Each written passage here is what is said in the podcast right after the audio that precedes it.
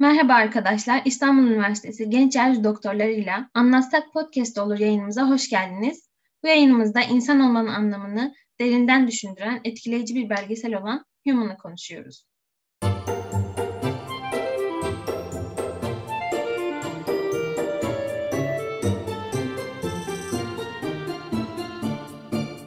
Ben Betül Erdoğan, İstanbul Tıp Fakültesi 3. sınıf öğrencisiyim. Ben de Semiha Çakır, e, İstanbul Tıp Fakültesi 4. sınıf öğrencisiyim. Ben de Zeki Arabacı, İstanbul Üniversitesi Tıp Fakültesi 3. sınıf öğrencisiyim. Ben de Fatma Kemer'den İstanbul Tıp Fakültesi 1. sınıf öğrencisiyim. Öncelikle e, genel düşüncelerimizden bahsedelim. Belgeselde farklı ülkelerden, dinlerden, renklerden ve statülerden birçok insanı gördük. Bu insanlara belli sorular yöneltildi ve e, onların düşüncelerini dinledik. Düşüncelerini dinlerken aynı zamanda yüzlerindeki ifadeleri, gözlerindeki o çaresizliği, üzüntüyü ya da sevinci içselleştirebildik. Benim için çok etkileyici bir belgeseldi. E, kendimin aslında 7 milyar 8 milyar insan arasında sadece biri olduğumu ve çok da dertlerimin çok da büyük olmadığını gördüm. Güzel bir belgeseldi benim adıma. Keyif aldım izlerken. E, Semiha sen nasıl hissettin? Neler düşünüyorsun belgesel hakkında? Ben belgeselde şöyle hissettim. Modernitenin bizden alıp götürdüğü birçok şeyi belgesel bana aslında izlerken geri verdi diyebilirim. Çünkü bilmiyorum ama biz genel olarak şu hale evrildik. İşte zengin muhitleri, zen, e, fakir muhitleri, işte zenginlerin takıldığı mekanlar, fakirlerin takıldığı mekanlar, zenginlerin gittiği okullar, fakirlerin gittiği okullar. Aslında hayatımızın her alanında bunu sadece zenginlik ve fakirlik bağlamında okumak doğru değil tabii ki ama farklı görüşlerden birçok insanlara uzaklaştığımızı, farklı yaşam tarzlarından birçok insanla uzaklaştığımızı fark ettim. Yani mesela işte biz genel olarak tıp okuyoruz. Biz İstanbul'da kozmopolit bir şehirde yaşarken bunu bu kadar hissetmiyoruz. Çünkü işte Fatih herkesin, her kesimden insanın gelip geçtiği bir yer olabilir. İstanbul Tıp Fakültesi adına konuşursak mesela. Ama farklı şehirlerde bu kadar da belir yani çok keskin bir e, sınır var artık insanlar arasında. Bu belgesel bu sınırları biraz bende kaldırdı. Yani ben hiç oradaki insanlar gibi düşünmemiştim. Bunu fark ettim. Ya da ben hiç oradaki insanlar gibi mutluluğu tanımlamamıştım. Bunu fark ettim ve benim çevremdeki insanların da aslında hep benim gibi düşündüğünü fark ettim. Yani bu sadece benimle alakalı bir şey de değil. Yani bu benim tercih ettiğim bir şey değil. İçinde bulunduğumuz dünyanın bizi ittiği bir durum. O yüzden de belgeselin bu yönünü çok sevdiğimi söyleyebilirim. Yani hayatım boyunca karşılaşmayacağım birçok insanla beni bir araya getirdi. O sanatsal yönüyle de duyguyu da bana geçirdi. O, insanları sadece görmek ya da dinlemek değil, duygularını da alabildiğimi düşünüyorum. Böyle benim görüşlerim genel olarak. Semih'e kadar havalı yorumlar yapamayacağım ama böyle bir e, ben de genel görünüm olarak belgesel bize mükemmel bir görsel şölen sunmuş. Ben bunu çok beğenmiştim. Bu renkler olsun, geçişler olsun, insanlar, giydikleri kıyafetler, yüz ifadeleri, duyguları her şey çok güzel geçti bence bize. E, ben de izleyince şey düşündüm direkt. Bir, bir insan bir dünya. Herkes farklı, her şey farklı. Güzeldi gerçekten. Fatma senden de e, görüşlerini alalım. Ben de aslında kendi dertlerimi genel anlamda bir sorguladım. Bu kadar insan bunları yaşıyorken yani sen buna mı üzülüyorsun? Antibiyotikleri ezberleyemediğine mi gerçekten falan gibi. Sonra bir de şey e, insanları hani din, dil, ırk olarak ayırmıyordum zaten ama e, tekrar insanların bu şekilde değil de haklı ve haksız olarak ikiye ayrıldıklarını aslında bir ırkın tamamen haklı bir ırkın tamamen haksız olamayacağını hatırlattı bana. Özellikle İsrailli kızını kaybetmiş babada bunu hissettim. Evet. Orada gerçekten onlar tarafından hiç düşündüm mü diye düşünüyorsun gerçekten ve böyle devrim gibi oluyor biraz insanın kafasında. Evet. Çok farklı düşünceleri gördük burada gerçekten. E, o zaman e, belgeselin başıyla başlayalım. İlk başta bir adam vardı, e, suçlu bir adam vardı. Onu dinledik. Onu dinlerken aslında bazı şeyleri anlamlandırdım diyebilirim. Babası küçükken çok dövüyormuş bu adamı ve e, onu sevdiğini söylüyormuş dövdüğü halde. Adam şöyle diyordu, bana sevginin ne olduğu hakkında hatalı mesajı vermişti. Bu yüzden yıllarca sevdiğim herkesi incittim. Acı verdiğim ölçüde sevgiye değer biçtim diyor. Burada acaba e, şiddet olaylarının ya da insanların birbirine sürekli nefretle bakmasının hiç anlayış göstermemelerinin nedeni bu mu diye düşündüm açıkçası. E, siz ne düşündünüz? Evet, düşünmedim bir şey. Nasıl? Ya ben sadece böyle Yapmıyor mu kalbim bu şekilde izleyebildim o adamı. Böyle yüzümü avuçlarımın içine aldım ve kafamı yana yatırıp izleyebildim.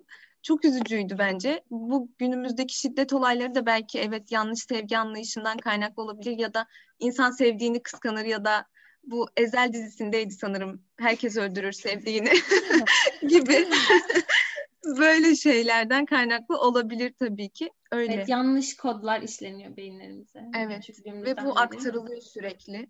Ben de şöyle düşündüm. Demek ki duygu da aslında öğrenilebilen bir şey. Yani sadece hissetmek değil, duyguyu ifade etmek de öğrenilebilen bir süreç ve oradaki adamın söylediği gibi yani babasından ne gördüyse çünkü en yakınında o var o yaşlarda.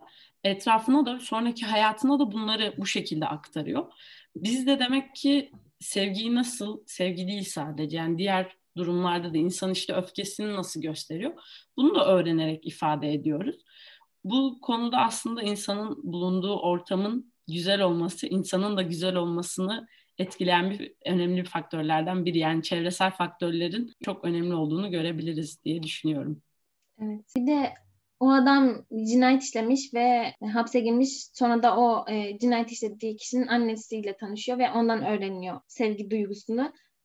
Yani bilmiyorum çok sağlıksız bir düşünce belki ama o onlarla tanışmamış olsaydı, o cinayet e, işlenmemiş olsaydı adam o duyguyu öğrenmeden ölecekti. Yani ondan sonra bir değişim olacak belki bilemiyoruz. Yani kötü bir olaydan aslında iyi bir şey çıkmış diyebiliriz. E, şimdi belgeselin ilk sorusuna geçelim. E, ilk soru mutluluk sizin için nedirdi? Bu kısımda sizi et, en çok etkileyen kimdi? diye sormak istiyorum. Bir de bir şey daha eklemek istiyorum. E, ben şöyle bir şey fark ettim bu kısımda. İlk başlayan kişiden son başlayan kişiye doğru bir e, ekonomik durumda bir artış gördüm ve orada insanların e, mutluluğu tanımlama şekilleri de değişiyor gerçekten. İlk baştaki insanlar daha çok maddi şeyleri maddi şeylere sahip olmakla mutluluğu tanımlıyorlar. Ondan sonrakiler de duyguya o duygu ihtiyaçlarını karşılamakla e, mutluluğu tanımlıyorlar. Şöyle mi diye düşündüm acaba? Bu yani ilk baştaki insanlar o duygular duygu ihtiyacını e, karşılamışlar ve maddi ihtiyaçları karşılamadıkları için mutluluğu öyle tanımlıyorlar belki. E, diğerleri de maddi ihtiyaçlarını karşılamışlar. Duygular duygu ihtiyacını karşılamamışlar diye düşündüm. Siz bu konuda ne düşünüyorsunuz? Mutluluk sizin için nedir? Ben şey diye düşünmüştüm. Karnı aç olan birinin ruhunun açlığını fark etmesi ya da oraya odaklanması çok da mümkün değil gibi gelmişti bana. O yüzden e, maddi durumu iyi olmayanların daha çok oraya odaklandığını düşünmüştüm. Çünkü hayatta kalmak için biraz da yani karnını doyurması gerekiyor. Mutluluk benim için nedir de ise kendi düşüncemden ziyade biraz filozoflara bakmak istedim internetten. Ya çok farklı düşünce vardı ama iki tane filozof, biri Zenon, mutluluk ölçülü davranmaktır diyor. Epikür de mutluluk dengededir demiş. Bu ikisi beni çok etkilemişti. Çünkü bence yaratılan her şeyde bir denge var ve dengeli olmak da insanı mutlu ediyor diye düşünmüştüm. Mutluluk bence denge biraz. Mutluluğun genel bir tanımı olabilecekmiş gibi gelmedi. Mesela benim şu an kendim için düşünürsem hani karnım doyuyor çok şükür temel ihtiyaçlarıma erişebiliyorum. O yüzden bunlarla ilgili bir şey elde ettiğimde mesela yemek yediğimde evet çok sevdiğim bir şey yediğim zaman mutlu oluyorum ama mesela o sabah kahvaltı yaparken işte ekmek yediğim zaman mutlu olmuyorum. Bu zaten çünkü benim için alışılmış bir şey ee, ve bunu her zaman yaptığım için mutlu etmiyor ama kendim için düşünürsem sevdiğim şeyi yapmak veya sevdiğim insanlarla beraber olmak benim için mutluluktur. Mutluluğun böyle biraz daha genelleştir, yani bu kısımdaki mutluluk anlayışını biraz genelleştirmeye çalışırsak bence Betül'ün de söylediğinden yola çıkarak şunu söyleyebiliriz. Mutluluk aradığın şeye ulaşma arzusu ya da aradığın şeye ulaşmaktır. Yani ekmek arıyorsa o insan, karnı açsa, ekonomik yönden e, refaha sahip değilse onun için mutluluk onda gizli.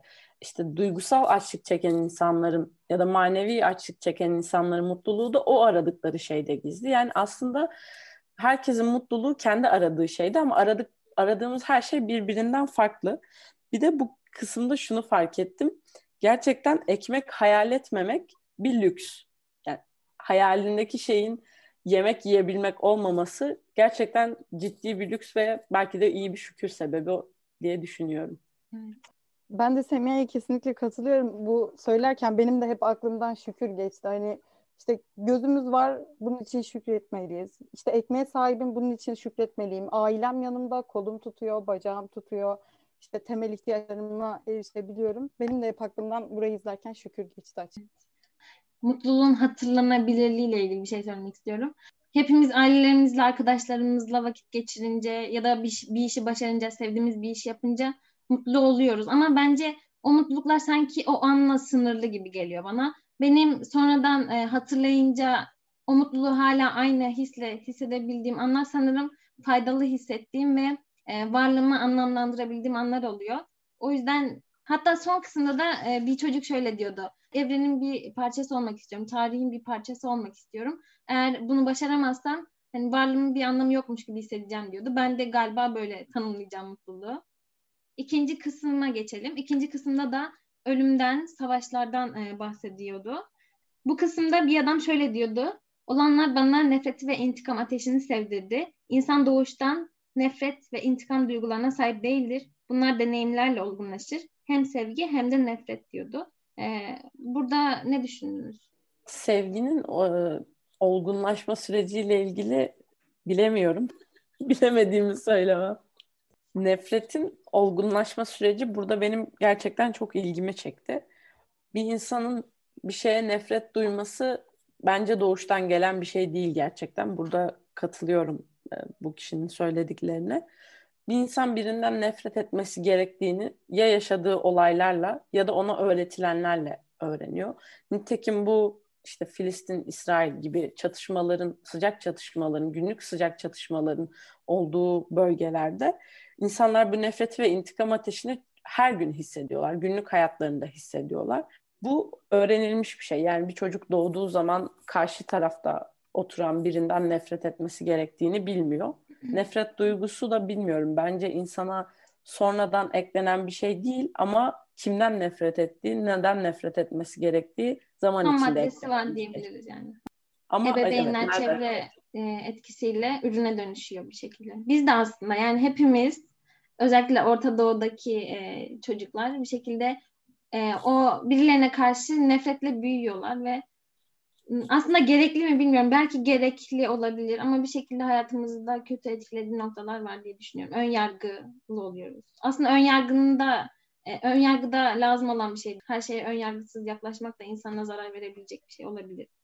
E, bu kısımda bir de Yahudi babayla Filistinli baba vardı. İkisi de karşı tarafın karşı tarafın saldırısıyla kızlarını kaybediyorlar. Ama ikisi de e, bunu barışla karşılamayı tercih ediyorlar. Hatta Filistin baba şöyle diyordu. Birçok kişi bana onun adına bağışlama hakkın yok diyor. Cevabım onun adına intikam almak da benim hakkım değil diyordu. Burada gerçekten çok etkilendim. Burada Yahudi babayı da bir şekilde anladık. E, ve evet gerçekten savaş savaşı doğuruyor. Nefret nefreti doğuruyor. Buradaki şiddet sarmalı ifadesi de benim çok dikkatimi çekti. Karşılıklı öldürme işlemini bir sarmal olarak tanımlamak gerçekten çok doğru bence. Çünkü her zaman aynı aileden değil ama aynı tarafa dönen bir şiddet gerçekten bir sarmal haline geliyor. Yani siz içinizdeki intikam ateşiyle bir şey yapıyorsunuz. Bu başka insanların içindeki intikam ateşini tetikliyor. O insanlar da başka ateşlere ve başka suçlara sebep olabiliyorlar ve burada gerçekten şiddet sarmalını sona erdirmek, bir kişinin bir şiddet sarmalından uzak durması belki de birçok insanın hayatını kurtaran bir nokta olmuş olabiliyor. Hayatını veya ailenin hayatını diyebiliriz. Benim şey kısmı çok dikkatimi çekmişti. Şu an tam olarak hatırlamıyorum nasıl olduğunu ama e, bir yerde bir askerin e, öldürüm başka diğer karşı taraftaki askerleri öldürmesi gerektiğinden bahsediyordu çocuğuna sanırım. Ve e, orada da çocuk şey diyordu. Peki senin e, öldürdüğün kişinin ailesi yok mu? Bu beni çok etkilemişti mesela. Biz bunun farkında değiliz. Karşıdaki insanı düşmanımız olarak görüyoruz. Evet. Ama bir çocuğun bunu düşünmesi, onun da ailesi olduğunu düşünmesi ve üzülecek olduğunu düşünmesi çok hoşuma gitmişti orası. Evet gerçekten empati yeteneğimizi biz hep e, bizim yanımızda olan insanlara, bizden olan insanlara karşı yapıyoruz ama karşı tarafı hiç düşünmüyoruz ya da düşünürsek suçlu hissediyoruz belki de. Çoğumuz suçlu hissediyoruz belki de karşı tarafı düşünürsek diye. Korkuyoruz gerçekten. Hatta e, bir Yahudi kadın vardı orada şöyle diyordu. Bazı soruların cevabı o durum o durumu yaşamadan veremeyiz. Ama yine de o sorular sorulmalıdır ve e, içimizde bir şekilde sorgulamaya çalışmalıyız bu soruları diyordu. Gerçekten öyle bence de. Bu kısımla ilgili bir şey daha söylemek istiyorum. Burada iki e, Amerikan askeri vardı ve ard arda konuştular. E, birinin yüzündeki o ifade, o acı çeken ifade, o pişmanlık o kadar belli oluyordu ki yani hissettim gerçekten onun pişman olduğunu. E, şöyle bir olay yaşamış. Savaş meydanındalarmış ve e, birilerinin peşinden koşuyorlarmış. Sonra karşı karşıya kaldığı insanlar işte bir dede ve e, küçük torunuymuş. Sonra oradan, adam orada bir kendine gelmiş aslında. Ne yapıyorum diye kendini sorgulamaya başlamış. Ve e, yaptığından utanç duymuş. Hatta şöyle diyordu. Tetiğe basan parmağımdan biraz şeyler canlanmalıydı diyordu. Hemen arkasından gelen adamın yüzündeki donukluk e, insanı böyle bir korkutuyordu. E, ve o da şöyle diyordu. Birini öldürmek e, artık onun devamını getirmek iste- isteyeceğim bir şey, alışkanlık haline gelen bir şey diyordu ve evimde bir silah bulunduruyorum ve birinin bana saldırmasını bekliyorum ki onu öldürebileyim diye. Yani bu istek duyuyor öldürmeye karşı. O kadar ürktüm ki adamdan gerçekten. Herhalde ikisini de biz e, aynı ordunun içindeki iki insan olarak görüyoruz. Ya kötü insanlar olarak görüyoruz ama aslında biri e, daha içinde iyilik besleyen biriyken biri gerçekten kötü bir insan. Aralarındaki fark herhalde aile diye düşünüyorum ve en önemli merhamet. Başka söylemek istediğiniz bir şey var mı? Yok. O zaman e, burada bir bonus soruya daha geçmek istiyorum. Aslında bu adama sorulan soruyu tam hatırlayamıyorum ama şöyle bir an anlatmıştı. Pembe saçlı bir adam vardı ve dedesinin yaşadığı olaydan bahsediyordu. Dedesi e, kasiyerin, kasiyerin yanına gitmiş ve şöyle demiş. Alışveriş listemdekileri anlama yardımcı olur musunuz? Çünkü eşim yakın bir zamanda cennete yolculuk etti diyordu. O söyleyiş şeklinde adam çok etkilenmiş ve dedesine demiş ki bardağın dolu tarafını görüyorsun gibi bir şey söylemiş. Dedesi de ne kadar güzel bir bardak demiş. Orada güzel bardak ne ifade ediyordu sizce? Neyi temsil ediyordu? Sizce kelimeler ve uslup insanların üzerindeki etkisi nedir? Ben tam olarak orada neyi kastettiğini ben de yani çok anlam veremedim açıkçası. Fazla romantik geldi mesela bana. Güzel çok bardak acaba bakış açısı mı? Uslubuna mı güzel bardak diye düşündüm. Burada belki şöyle bakmak lazım. Biz hep maddelerin nicelikleri üzerine konuşuyoruz. İşte az su, fazla su, işte büyük bardak, küçük bardak vesaire gibisinden. Ama burada sadece estetiğe indirgenmiş demek doğru olmayabilir ama estetiğe indirgenmiş bir bakış açısı var. Yani sadece o bardağın güzelliğiyle veya çirkinliğiyle ilgilenen ve genel olarak güzel olmasıyla ilgilenmeye çalışan bir bakış açısı var. Ben bunu bu şekilde yorumladım. Ben de üslupla alakalı bir şey söylemek istedim. Yani bardağa ben de anlam veremedim açıkçası. Ama üslupta e, yani her zaman bence üslubun güzelliği çok önemli. En e, dönmeyecek, en ters insanı bile yola getirmek çok hoş bir tabir değil sanırım ama yola getirebilen bir şey üslup diye düşünüyorum. Üslup güzelliği. Burada Cemil Meriç'in de durumu özetleyen güzel bir sözü var. Biliyorsunuzdur muhtemelen. Yanlış üslup doğru sözün celladıdır diye. Bu da bence bütün olayı özetleyen bir cümle. Ben de e, davranış üslubuyla ilgili bir şey söylemek istiyorum. E, mesela diyelim ki bir yolda bir taş var. O taş biri o taşı ayağıyla vurarak atsın kenara ve insanlara oradan geçerken zorlanmamasına neden olur. Başka bir insan da eliyle alıp güzel bir şekilde taşı oraya koysun. İkisi de aynı işi yapmış oluyor aslında. İkisi de iyilik yapmış oluyor ama birini gördüğünde umursamazsın. Diğerini gördüğünde de bakarsın, izlersin ve aklında kalır o. Gerçekten bence de çok önemli böyle şeyler ve insanların davranışlarını da etkileyen şeyler. Aynı şey olmasına rağmen üslup sayesinde o davranıştan etkilenmiş ve belki de hayatına aktarmış oluyorsun o davranışı diyerek üçüncü sorumuza geçmek istiyorum. Üçüncü kısımda da e, aileyle ilgili konuşmalar oldu. Ailenin nasıl tanımlandığı ile ilgili konuşmalar oldu. E, ilk çocuk babasının ölmeden önce sürekli onu desteklediğini ve cesaretlen, cesaretlendirdiğini söyledi ve bunun sayesinde e, güçlü bir insan olduğunu söyledi. Diğer çocuk ise annesi tarafından satılmış ve işte hani sokaklarda büyümüş bir çocuk. İşte bir sürü suçu, kötülüğü görmüş bir çocuk. Ama şöyle diyor, ben artık her şeyi gördüm, hiçbir şeyden korkmuyorum, çok cesaretli ve güçlü bir. Sizce hayata karşı hangisi hangisi daha güçlü olacak, daha yıkılmaz olacak? Ben kıyaslama yapamadım açıkçası burada. İkisi tamamen farklı insanlar, farklı olaylar yaşamışlar. İkisi de güçlüdür deyip sustum, kıyaslamadım. Benim Bir de şey- böyle bir kıyas yapmak gelmedi aklıma. Betül her şeyi tahlil ediyor. Biri tecrübeye dayalı aslında, biri de ailesinden aldığı güç mü diyeyim? Bence karaktere göre de değişiyordur bu. Mesela bir insan var cesaretlendirilmezse güçlü olmaz. Ama başka birinin cesaretlendirilmesi, cesaretlendirilmemesi onu daha çok güçlü yapar. İnatçı bir yapısı vardır mesela. Bu yüzden kıyaslama yapmadım dediğim gibi. Ben de şöyle Aynen, düşündüm. doğru. İkisi de ikisi de güçlü olacak hayatta belki. Ama biri diğer insanları da onların da neler hissettiklerini düşünecek ve onları ezmeden belki o gücünü gösterecek. Ama diğeri bunları öğrenmediği için başka insanları ezerek, onların canını yakarak e, bu gücünü gösterebilir. O yüzden e, böyle bir fark var diye düşündüm aralarında. Evet, Efendim? burada da aile faktörü etkili. Bence de Betül dediğin gibi orada bazı insanların yapısında şunu görüyoruz mesela biz de bu yollardan geçtik onlar da geçerek öğrensinler. Bence biz şöyle olmalıyız. Bizim geçtiğimiz yollardan geçen insanların yollarını kolaylaştırmak, yolculuklarını kolaylaştırmak üzere hareket etmeliyiz diye düşünüyorum. Ama bazı insanların yapısında da şu var mesela işte bu genel olarak asistanlık mobbing sisteminin değişmemesiyle ilgili e, şikayetlerde yer alıyor. Acıyı ben Biz öyle öğrendik. Aynen. Evet biz öyle öğrendik. Onlar da öyle öğrensinler gibi. Ama biz öğrendikten sonra başkalarının öğrenimine fayda sağlamayacaksak, yolunu kolaylaştırmayacaksak bizim öğrenmemizin kime ne faydası var diyebilirim belki. Ve hep aynı noktada kalırız o zaman. Onlar da aynı yoldan geçecek, aynı ömrü yaşayacaklar ve yine bizim geldiğimiz noktaya gelecekler. Ama biz o aktarımı onlara yaparsak onlar daha bizden daha ileriye gitmiş olacaklar. O yüzden bir birikim gibi aslında e, bilgi, sevgi, duygular. Bir keresinde çok sevdiğim biri bize şey demişti. Yani biz bu yolda ilerleyemesek bile en azından bu yolu açan insanlar olalım.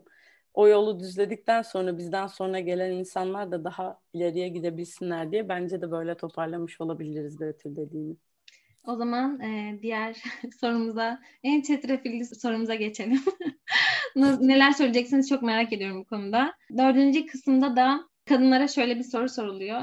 Erkek olmak ister miydiniz diye soruyorlar ama ben böyle bir soru sormak istemiyorum. Sonuçta geriye dönüp değiştirebileceğimiz bir şey değil. O yüzden cevaplamanın da mantıksız olduğu bir soru olduğunu düşünüyorum. O yüzden şey diyeceğim ben size. Sizce erkekleri anlayabiliyor muyuz? Kadın ve erkeğin adeta iki düşman taraf olarak gösterilmesi hakkında ne düşünüyorsunuz? Bayağı zor bir soru.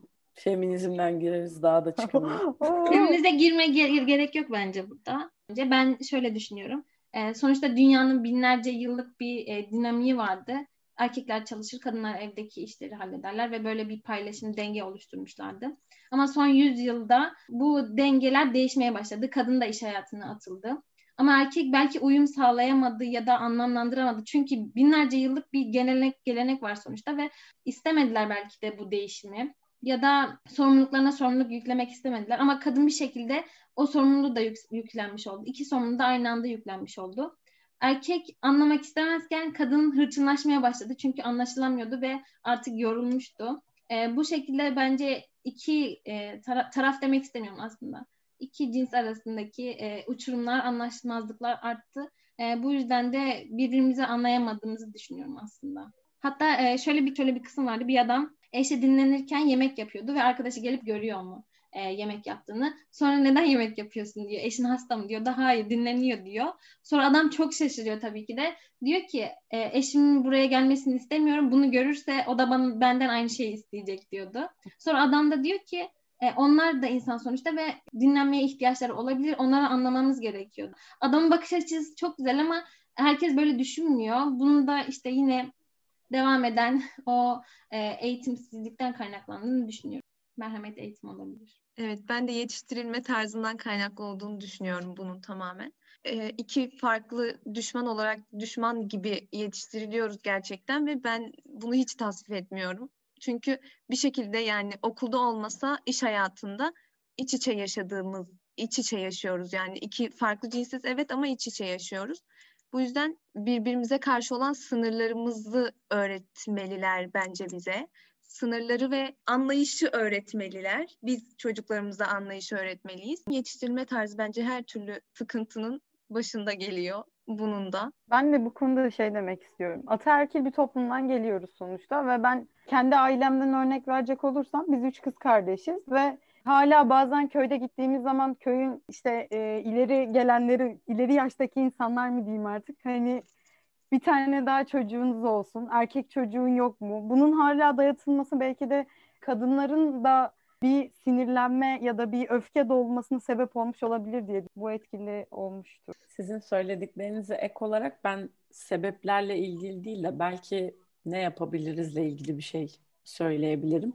Çok da haddime mi bilmiyorum ama burada bir kadınla erkeğin yani genel olarak belgeselin temasına baktığımız zaman hep farklılıklar üzerine durduk. Başından beri konuştuğumuz şey de buydu.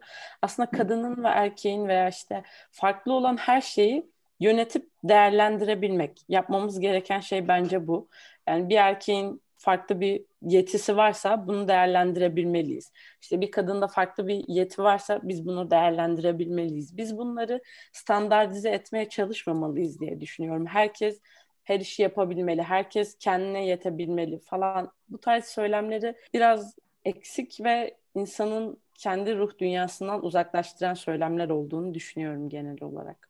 Beşinci kısma geçelim şimdi de. Beşinci kısımda da e, şundan bahsediyordu. İnsanların yaşam standartları arasındaki farklardan. Benim en çok dikkatimi çeken kısım bir adamın Hindistan'daki lüks ikiz kulenin yapımında çalışan işçilerin sadece hayatta kalabilmek adına çalışan insanlar olduğunu, e, su sıkıntısı çeken insanlar olduğunu, ona rağmen havuz yapımında şeyde çalıştıklarını söylüyordu. Aslında e, hızla büyüyen e, teknoloji değil eşitsizlikler ve azınlığın refah, refahının ço- çoğunluğun sefaletine bağlı olduğunu söylüyordu. Sizin de böyle durup düşündüğünüz, ben de bu insanlarla aynı anda yaşıyorum, aynı dünyada aynı zamanda yaşıyorum e, dediğiniz anlar oldu mu? Adaletsizliği sorguladığınız anlar oldu mu acaba? Ben de bundan birkaç yıl önce Doğu Türkistan'daki insanlara bir zulüm yöntemi olarak şunun yapıldığını okumuştum. Sadece Ramazan'da mı bilmiyorum ama gece ışık yakan evlere yani bomba mı atıyorlar artık yoksa girip direkt mi zarar veriyorlar bilmiyorum ama insanlara zarar verdiklerini okumuştum. Bu yüzden hava daha karanlıkken işte güneş doğmadan önce kalktığımda ışığı yakarken bunu sorgularım hep. Yani o insanlar bu ışığı bile rahat yakamıyorlar ama sen yakabiliyorsun ve hala antibiyotik ezberlemediğini sinirleniyorsun falan diyorum. Çok dertliyim antibiyotik Arkadaşlar toplanıp Fatma'ya bir antibiyotik dersi vermem Gelin ilacı olsa başına. Tamam bu kızı birinci sınıfta kim bu kadar dert yükledi ben anlamıyorum ya. Birinci sınıfında ilk dönemim neredeyse yani. Devam edelim Fatmacığım antibiyotik. Hala antibiyotikleri ezberlemediğimi sinirleniyorum. Bu kadar aslında. Ben de bu bölümü izlediğimde aklıma ilk Zorlu Center'a gittiğim gelmişti. Böyle binalar, her şey çok gösterişli, işte yemek yedikleri yerler, insanlar, giyimleri, kuşamları böyle bir şey oldum, irite olmuştum orada. Sonra kendi başıma kalıp düşündüğüm zaman hani evet oradaki insanlarla e, çok fakir olan insanları ya da su bulamayan insanları karşılaştırdım ama bunu e, kendi iç muhasebemi yapmadan yaptığımı fark ettim. Kendim de her şeye ulaşabiliyorum ama onları ne kadar düşünüyorum ya da ne kadar kendi hayatımda yaptığım yanlışları e, ya da harcadığım lüksleri düşünüyorum. Genelde söylenen bir şey vardır da işte senden kötü insanların durumuna bakıp şükret. Ben o kadar yanlış buluyorum ki bunu gerçekten. Yani o insanları aşağılıyorsun bir şekilde. Herkesin imtihanı kendine sonuçta ve sadece sen bir şeye eline sahip olduğun için, koluna sahip olduğun, nefes alabildiğin için şükredebilirsin. Başkasına bakmana, ona karşı işte üzüntü duymana, acımana gerek yok bence. Belki de zenginin imtihanı fakirinkinden daha zordur derler ya her zaman. Belki de zenginlere acımalıyız. Şükür, yani şükür sahibi olabilmek, isyan etmemekten daha zor olduğunu söylerler. Ali İzzet Begoviç'in şöyle bir sözü vardı. Büyük işlerin olduğu ülkeler, büyük adaletsizliklerin olduğu ülkelerdir diyordu. Aslında dünya büyüdükçe, nüfus arttıkça, insanlar birbirleri daha çok e, etkileşime girdikçe, birbirlerinin üstüne çıktıkça onları ezmeye çalışıyorlar artık ve e, evet gerçekten büyüdükçe de adaletsizlikler artıyor. Çünkü artık savaş içindeyiz birbirimizle. Birbirimizi düşman olarak görüyoruz. Belki de hayvansal bir içgüdü bilemiyorum. Artık herkes birbirinin e, alanına girmeye başladı. Kendi alanımızı korumaya çalışıyoruz ve bir şekilde biriler, birileri eziliyor. Birileri refaha sahip oluyor. E, o zaman e, 6. kısma geçelim. 6. kısımda da insanların çalışma sisteminden bahsediliyordu. Sizce dünya nüfusunun çoğunluğu düzenin devamı için kullanılan modern köleler mi? Ben evet böyle düşünüyorum. Size sormadan cevaplayayım.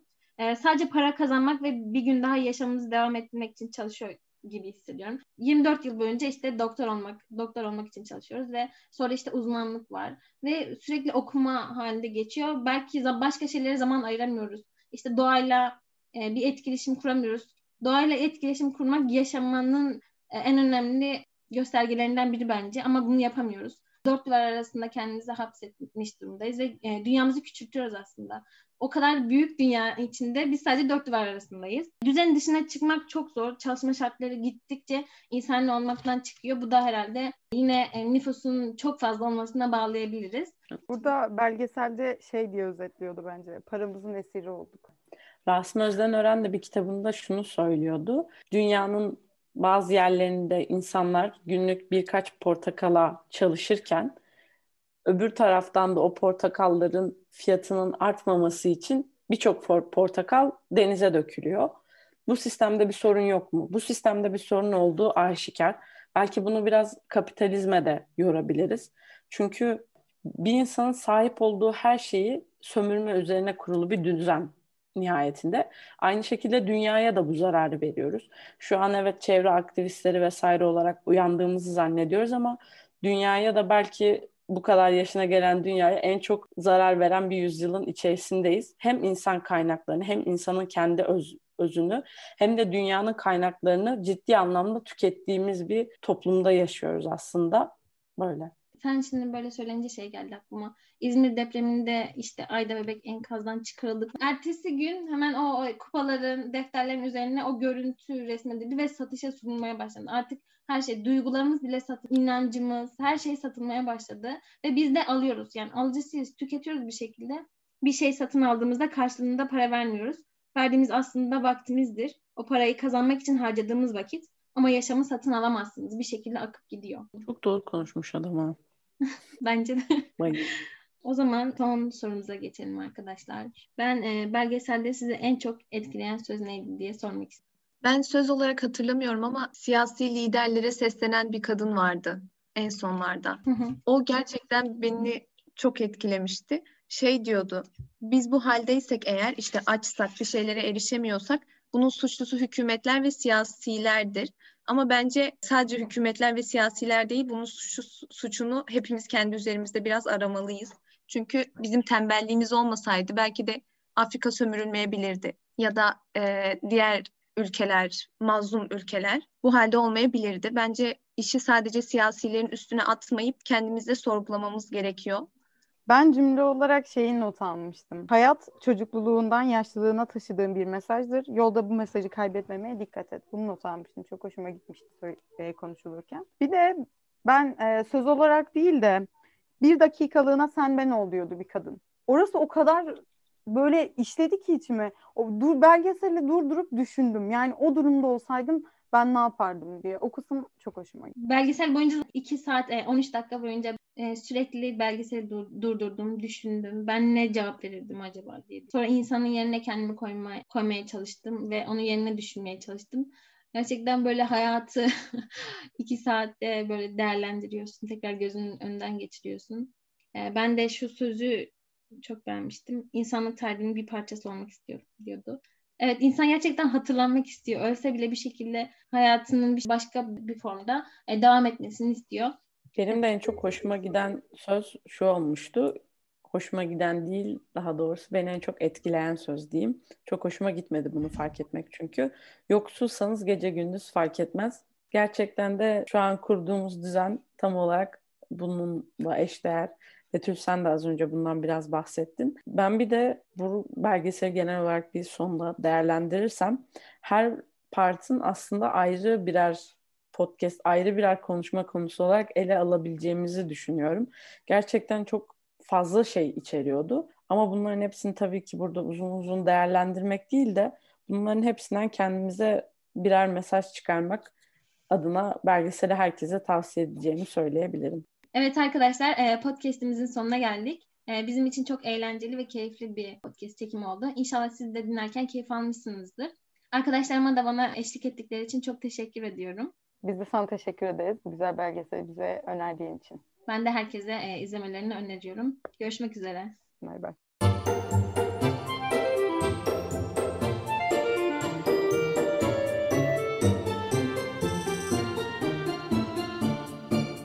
Şimdi şeyi soracağım. Hazır mısınız soracağım soruyu? Lütfen cevap verin. Sanki ilk defa görüyorsunuz soruları.